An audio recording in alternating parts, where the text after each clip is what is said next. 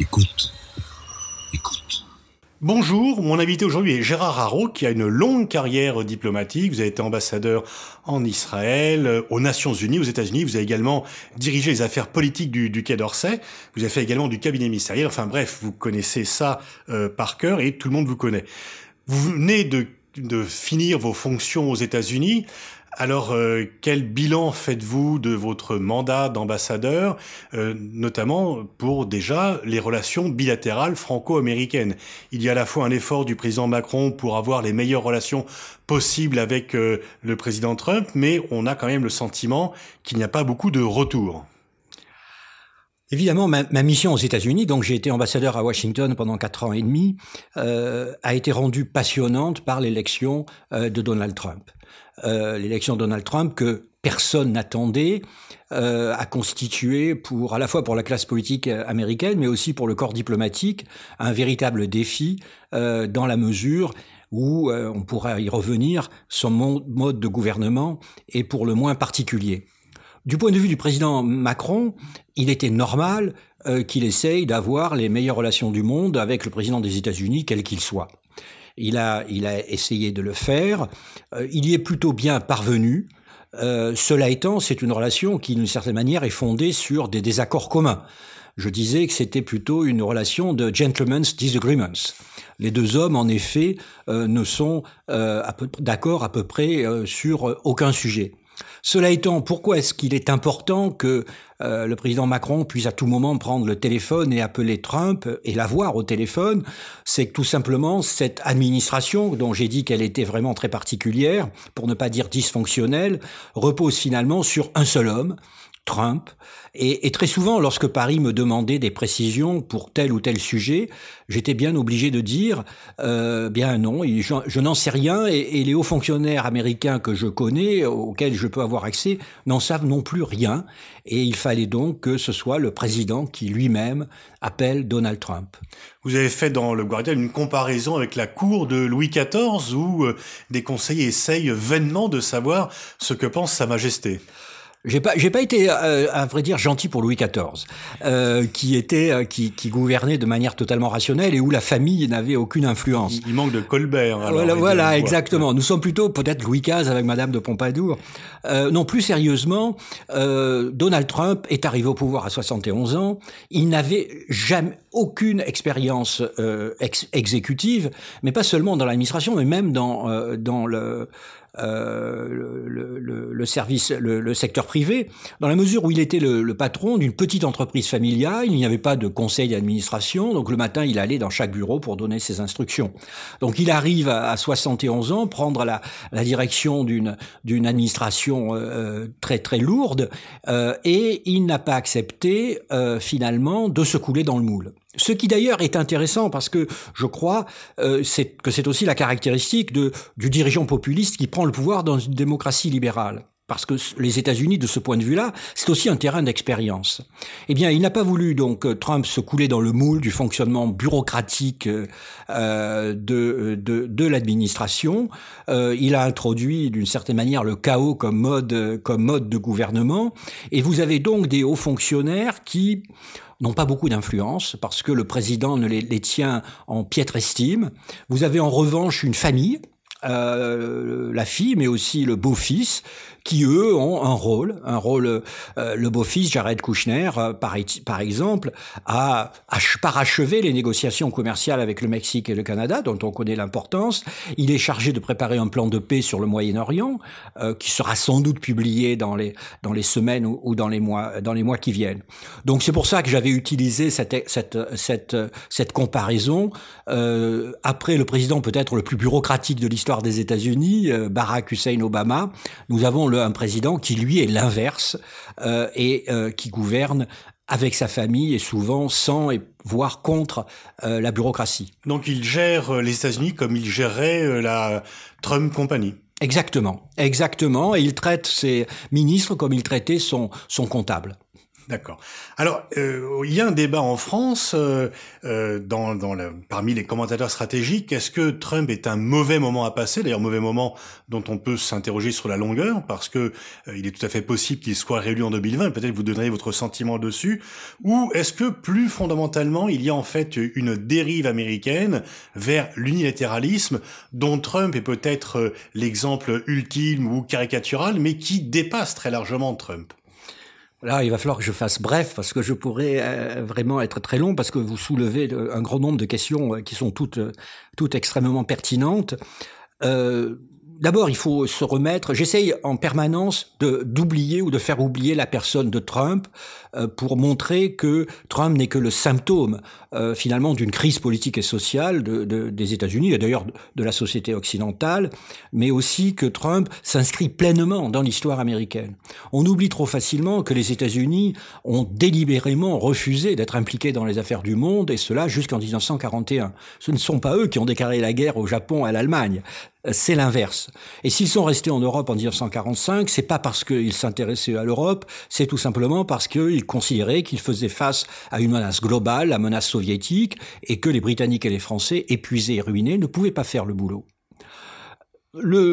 Au fond, le, plus surprenant, c'est qu'après l'effondrement de l'Union soviétique, euh, l'OTAN ait survécu et que les États-Unis soient restés euh, actifs euh, dans dans la vie internationale. Bien, moi, je pense qu'aujourd'hui, nous atteignons un point et, et ce qui est intéressant, c'est que finalement la politique étrangère d'Obama, par exemple en Ukraine ou en Syrie, n'est pas différente de celle de Trump. Nous atteignons peut-être un moment où justement les, Américains, l'opinion publique américaine manifeste sa lassitude de ces engagements internationaux. Et, et, et, je pense que, euh, que, que Trump soit élu, réélu ou pas réélu, euh, nous entrons dans une période de retrait relatif des États-Unis. Les États-Unis ne veulent plus être le gendarme du monde. Ça ne veut pas dire qu'ils ne défendront pas ce qu'ils considèrent comme leurs intérêts vitaux, mais par exemple, si les alliés américains, les alliés européens disent aux Américains, eh bien, la Syrie pour nous c'est vital, euh, les Américains leur répondront comme Obama a répondu, bah, c'est votre sujet, c'est votre problème ce n'est pas le mien. L'Ukraine, c'est votre problème, ce n'est pas le mien. Donc je crois que nous assistons à, une, un changement, euh, comme diraient les, Américains, de paradigme euh, de la présence américaine en Europe. Et en plus de cela, il y a évidemment le, défi chinois qui fait que toute la politique américaine est en train de, se tourner euh, de se tourner vers, vers, l'Est. Et donc, pour résumer, je pense que les Européens doivent comprendre euh, que à l'avenir, ils devront prendre beaucoup plus euh, leur propre sécurité dans leurs propres mains. Mais est-ce qu'il n'y a pas un paradoxe, une contradiction avec effectivement ce, ce mouvement que vous euh, décrivez Effectivement, Obama lui-même avait dit qu'il voulait ne plus. Finalement, le point commun entre Trump et Obama, c'est de dire que les États-Unis ne, ne, peuvent plus être le gendarme du monde. La différence, quand même, c'est que Trump ne veut plus que son pays soit le gendarme du monde, et en même temps, il veut en être le shérif, puisqu'il impose des amendes à un tel, et que l'application de plus en plus large de, du caractère extraterritorial de la législation américaine fait que vous avez une rétraction stratégique des États-Unis et en même temps, à l'inverse, une sorte de débordement économique où euh, les États-Unis voudraient que le droit international s'applique peu chez eux, mais que la loi nationale américaine s'applique partout. Alors, euh, le, sujet, bon, il y a plusieurs sujets là. D'abord, il y a un sujet où, où je suis d'une certaine manière en, désaccord avec ce que pensent beaucoup de Français, c'est sur les sujets de corruption, de penser que les Américains euh, poursuivent les entreprises européennes euh, euh pour par souci politique. Euh, nous avons fait des études à l'ambassade, je suis désolé, euh, les, les, les, les, tribunaux américains poursuivent beaucoup plus les entreprises américaines que les entreprises européennes, et les Américains nous disent, si vous faisiez le boulot, vous les Français par exemple, pour les entreprises françaises, nous ne le ferions pas pour vous. Euh, la réalité est que aucune entreprise française n'a été poursuivie par un tribunal français euh, pour corruption. Sur les sanctions. Alors ça, c'est très différent et vous avez raison. C'est-à-dire les États-Unis ont découvert, et c'est sous, Obama, que la crise de 2008, paradoxalement, avait renforcé leur pouvoir dans le système financier, avait consacré le triomphe du dollar, et ils ont découvert que le pouvoir financier qu'ils avaient pouvait être utilisé de manière globale, finalement, comme une arme de guerre, et comme une arme de guerre de guerre sèche, si j'ose dire. C'est-à-dire euh, par rapport, par exemple, on le voit bien vis-à-vis de la Corée du Nord ou vis-à-vis de, de l'Iran, euh, c'est euh, c'est une arme d'une extrême efficacité. Et quand une entreprise euh, française ou européenne se voit confrontée où on lui dit, bah vous avez le choix, soit le marché américain, soit le marché iranien, évidemment, elle n'hésite pas, elle n'hésite pas, elle n'hésite pas une une seconde.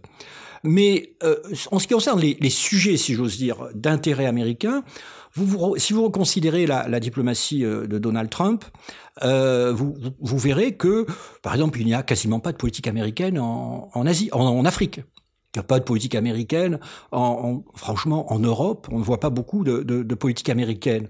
Non, Trump a décidé, il y a un certain nombre de sujets sur lequel il a décidé que c'était l'intérêt des États-Unis d'intervenir. Alors, il y a la Corée du Nord, et la Corée du Nord, c'est pas un sujet qu'il a choisi, c'est un sujet qui lui a été imposé. Obama n'a rien fait pendant huit ans, Trump arrive et il a en face de lui une Corée du Nord qui fait des essais nucléaires, qui envoie des missiles intercontinentaux.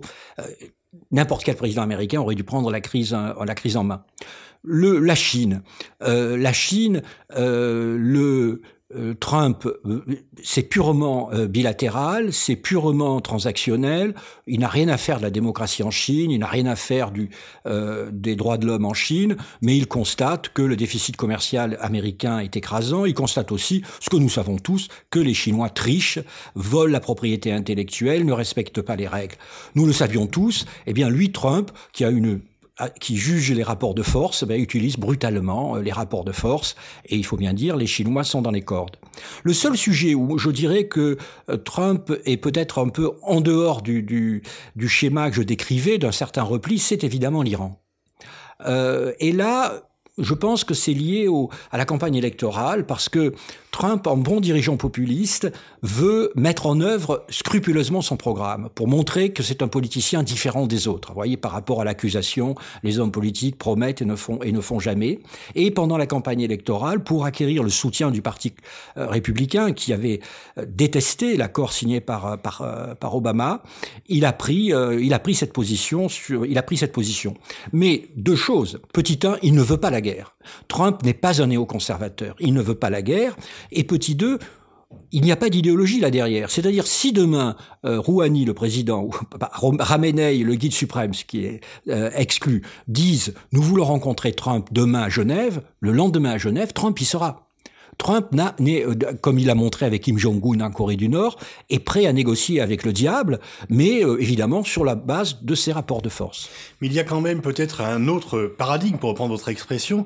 Auparavant, les États-Unis, au nom de l'hégémonie libérale, faisaient du changement de régime, donc intervenaient militairement pour avoir des régimes qui leur convenaient. Là, Trump, effectivement, n'est pas en charge de démocratie. La Corée du Nord, ça lui va très bien. Mais, mais en même temps, il veut des changements de régime au Venezuela, à Cuba, en Iran et cette fois-ci par le biais de l'étranglement économique. Alors, c'est euh, évidemment on peut pas pousser, euh, voyez, euh, de dire c'est tout l'un, tout l'autre. mais je pense que que ces trois crises sont trois crises à, différentes, qui se sont imposées à, à, Trump de manière différente. Il, l'Iran, comme je l'ai dit, c'est cet accord que le, JCPOA, l'accord nucléaire iranien, qui avait suscité l'opposition de tous les sénateurs républicains, c'est-à-dire d'une majorité du, Sénat américain, et qui considérait que, Obama avait violé la Constitution, n'avait pas respecté les, procédures, et donc là, au fond, il les, il satisfait. C'est aussi la pression des alliés euh, israéliens, séoudiens et émiratis euh, qui, ont soutenu Trump après avoir aboré euh, Obama à cause de cette de cette affaire. Le Venezuela, il faut quand même reconnaître euh, que le, le, problème du Venezuela, c'est pas Trump qui l'a créé. Il devient une tragédie. Euh, il devient une tragédie qui échappe à, tout le monde. Et ce sont quand même les Latino-Américains qui, les premiers, sont venus voir les Américains. Euh, la, la, Colombie avec 3 millions de, de, de réfugiés, le, le, le, Brésil avec ce nouveau président. il y a, à part le Mexique, qui lui ne s'est pas associé à cette affaire, il y a eu aussi une, une, conjonc une, une, une conjonction assez surprenante de latino-américains demandant aux États-Unis d'intervenir aussi. Ah, d'habitude, les latinos n'aiment pas que les Yankees interviennent, et là, vous avez eu le groupe de Lima qui a été créé, qui a demandé aux Américains, aux Américains d'intervenir. Euh, voilà. Cuba, c'est euh, Cuba, c'est, je dirais tout simplement les Cubains de, de Floride. Hein. C'est le parti républicain. Les, les Cubains sont font. C'est aussi défaire ce que fait ce qu'a fait exactement, Obama. exactement. C'est aussi que défaire ce qu'a fait Obama. Mais au, Venezuela comme au Cuba, euh, on pourra revenir sur le cas iranien. Euh, J'exclus quasiment une opération militaire. Hum. Alors, le, il y a quand même de fortes perspectives que Trump soit réélu. L'économie semble florissante, le chômage n'a jamais été aussi bas, la croissance est de retour. Euh, Est-ce que euh, on n'est pas dans un peu dans le même euh, scénario, même si comparaison n'est pas raison, après Reagan, les Reaganomics, c'était aussi une politique faite de baisse euh, d'impôts très importante et d'augmentation des dépenses, notamment militaires, et puis la facture a été présentée après. Est-ce que vous, selon vous, l'économie américaine va aussi bien que cela, ou est-ce que par rapport à la dette, par rapport au déficit, par rapport aux emplois mal payés, par rapport euh, au manque euh, de réserves, on dit que des dizaines de millions d'Américains ne pourraient pas faire face à une dépense imprévue de 5000 dollars? 500 dollars. 500 ouais, Alors, ouais, j'étais en deçà de, de, la, de la réalité. Est-ce que il y a des, des facteurs de faiblesse dans cette économie américaine qu'on nous présente comme étant euh, un peu sur le rôle, quoi? Bah, Non, bon, j'ai beaucoup voyagé évidemment à travers les États-Unis. Alors d'abord, personne ne parle de Trump à travers les États-Unis et tout le monde parle de l'économie. C'est l'euphorie dans l'ensemble de la société américaine. C'est vrai que le taux de chômage des Noirs américains est le plus bas de l'histoire. Euh, et aujourd'hui, euh, les salaires les plus les plus les plus bas commencent à augmenter. Évidemment, le marché du travail a des tensions. Il y a euh, à peine 4% de chômage, c'est-à-dire qu'on est au-dessous même du taux de, de ce qu'on considérait comme le taux de, de plein emploi. et puis cette économie est inventive, créative, et, et vous le savez, d'une certaine manière, la Silicon Valley dirige encore la, la révolution la révolution numérique. Alors tout cela a été fait par des méthodes assez assez hétérodoxe, puisque les, les républicains, qui hier étaient les, les parrains de, de, l'austérité budgétaire, ont accepté l'explosion du déficit budgétaire en pleine période de croissance. Le, le déficit budgétaire est passé de 4 à 5,5% euh, du, du PNB. Le, la dette continue d'augmenter. Mais alors, ce qui est intéressant, c'est que même à gauche, si j'ose dire, chez les démocrates, on commence à se poser la question en disant, mais au fond, 100% de dette, eh ben pourquoi pas? Euh, il y a, une, il y a tout, tout, un nouveau débat économique qui est en train d'apparaître sur le thème peut-être qu'au fond la dette ce n'est pas si grave que ça, puisque finalement on est américain donc on peut imprimer du dollar c'est nous sommes dans une situation de domination totale euh, du dollar, euh, du dollar. Et, donc euh, est-ce qu'il y a sans doute, il y a sans doute des, situations de faiblesse. On connaît naturellement l'absence de, protection sociale d'une partie de la population, mais pour le moment, euh, selon le FMI, hein, le FMI pense que la croissance américaine en 2019 sera sans doute aux environs de 2,5%. Il devrait y avoir un ralentissement en 2020, mais ça restera aux, aux environs de 2%. Donc euh, il n'y a pour le moment aucun signe de cette récession qui viendra, puisque dans une économie cyclique comme l'économie américaine. Mais vous savez, l'économie américaine est en croissance depuis 2010 maintenant. C'est la plus longue croissance depuis 1945. Le facteur pétrolier compte beaucoup dedans? Le facteur pétrolier joue naturellement. Les, euh, les exportations aussi se développent de gaz, le gaz à effet de schiste, qui d'ailleurs anecdotiquement, enfin pas anecdotiquement, je dirais incidemment, euh, permet aux États-Unis de voir leurs émissions de CO2 euh, diminuer régulièrement, quelle que soit la politique de, euh, de Washington. Alors on a beaucoup parlé en France de la nouvelle génération des démocrates. Bon, Alexandra Ocasio-Cortez euh, en est bien sûr mmh. l'icône, euh, mais on, on, a vu aussi d'autres euh, jeunes élus qui posent le problème de l'impôt, euh, qui proposent une hausse de la fiscalité, ce qui paraît tout à fait nouveau. Est-ce que c'est exotique ou est-ce que ça correspond à un mouvement plus profond aux États-Unis? Ah non, c'est pas exotique du tout. Moi, ce que j'ai trouvé passionnant euh, aux, aux États-Unis dans, dans, dans, au cours de mon séjour, c'est que j'ai acquis la conviction, euh, comme d'habitude c'est aux États-Unis que ça se passe, que nous finissons une ère. L'ère qui avait été commencée par Reagan Thatcher, qui avait été gérée plus ou moins à gauche par Blair Clinton. Donc cette ère dite néolibérale, d'une certaine manière, avec moins de frontières, moins d'impôts, l'État c'est mal, eh bien cette ère s'achève. Elle s'achève parce qu'une partie des citoyens ont dit, euh, dit euh, non, nous n'en voulons plus. Et d'une certaine manière, ils ont élu Trump. Euh, Trump, c'est aussi la rébellion contre euh, toute une, tout 40 ans d'histoire, euh, d'histoire américaine. Et on voit Trump qui devient protectionniste, qui est le Parti républicain devenant protectionniste. Trump qui justement fait exploser le déficit budgétaire, qui viole successivement toutes les orthodoxies du Parti républicain. Et le Parti républicain suit. Et donc on a, euh, et en faisant le comparaison avec les droites euh, conservatrices en Europe, on a une nouveau, un nouveau conservatisme qui apparaît, un conservatisme beaucoup plus identitaire, un conservatisme nationaliste et néo-isolationniste, qui finalement n'est pas si différent du conservatisme que qui, qui apparaît en France, de l'évolution euh, des républicains, euh, des républicains en France. Donc on a une nouvelle droite, et cela à travers les démocraties occidentales peu ou prou. Et maintenant, la question est quelle sera la nouvelle gauche? Et, naturellement, au sein du Parti démocrate, il y a une véritable guerre civile entre la hiérarchie du Parti démocrate, qui est clintonienne, qui reste, qui reste dans la ligne clintonienne, c'est-à-dire une, une liste centriste, et une sorte de dynamisme qui apparaît parmi la jeunesse. Euh, le plus extraordinaire, c'est par exemple que parmi les fameux millennials, qui ont entre 18 et 35 ans, la majorité considère que le mot socialisme est un mot positif. Imaginez aux États-Unis, socialisme, c'est bolchevisme. C'est et vous avez parfaitement raison de dire que on voit par exemple la sénateur Warren euh, dire il faut avoir une taxe sur les grandes fortunes. Euh, le euh, ou d'autres dire il faut le Medicare pour pour tout le monde, c'est-à-dire la sécurité sociale pour tout le monde, ou dire il faut une tranche de l'impôt sur le revenu à 70% Donc on a un dynamisme à gauche, c'est évident.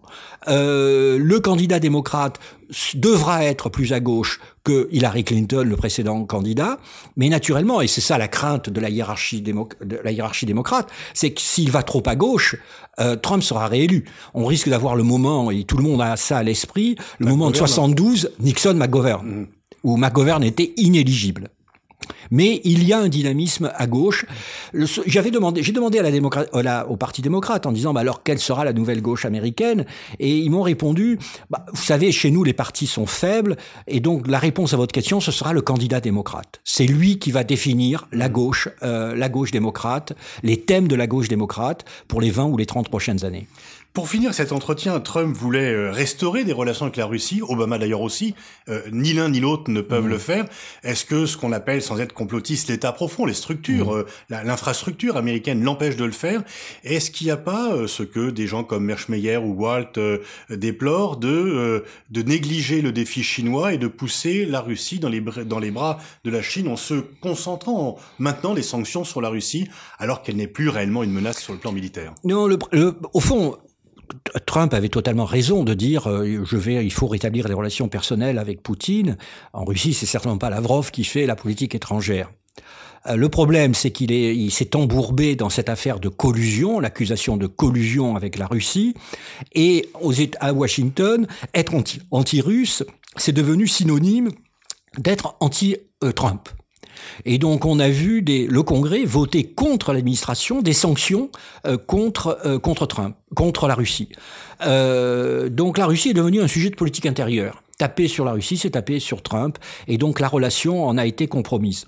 Fondamentalement, je pense que pour Obama et pour Trump, euh, et c'est insupportable d'une certaine manière pour la Russie, les deux chefs, les deux chefs d'État, quoi, quelque différents qu'ils qu'ils soient, considèrent que la Russie, finalement, est une puissance régionale, n'est pas un problème fondamental. Donc ils sont prêts à travailler avec les Russes, ils n'attachent pas d'importance excessive euh, à la Russie. Pour eux, le problème, c'est la Chine. Et, et euh, on sent vraiment euh, qu'un consensus est en train de se créer à Washington, s'est créé à Washington sur le thème c'est fini, nous sommes, dans, une, dans nous sommes entrés dans une ère de confrontation euh, prolongée et générale avec la Chine. Et l'erreur de Trump n'est-elle pas d'avoir oublié, d'avoir omis de d'enrôler les Européens et de mettre des taxes à la fois sur les Chinois et sur les Européens, alors que comme vous l'avez dit, les Européens auraient pu euh, abonder en son sens sur les reproches faits à la Chine au niveau commercial. Non, pour Trump, euh, vous savez, euh, il dit America First. en réalité, c'est America Alone, c'est America seul. il n'a pour les Européens, pour les alliés ou pour pas pour les alliés, il n'y a aucun affect. il traitera le Royaume-Uni lorsque le Royaume-Uni voudra avoir un traité de libre-échange comme il traite la Chine. Il n'y a pas d'alliés, il n'y a pas d'Occident, d'Orient, il y a les étrangers. Lorsque le président de la République était à Washington, il lui a dit ce que vous, ce que vous, ce qui est évidemment du bon sens, ce que vous venez de dire, en lui disant on a un problème aussi avec les Chinois, travaillons ensemble. La réponse de Donald Trump a été il n'en est pas question, car après la Chine, c'est l'Union européenne que je traiterai. Eh bien, ça augure euh, de belles heures en perspective. Merci Gérard Haro pour euh, ces explications euh, très très pertinentes et bonne continuation pour vos nouvelles fonctions. Merci beaucoup.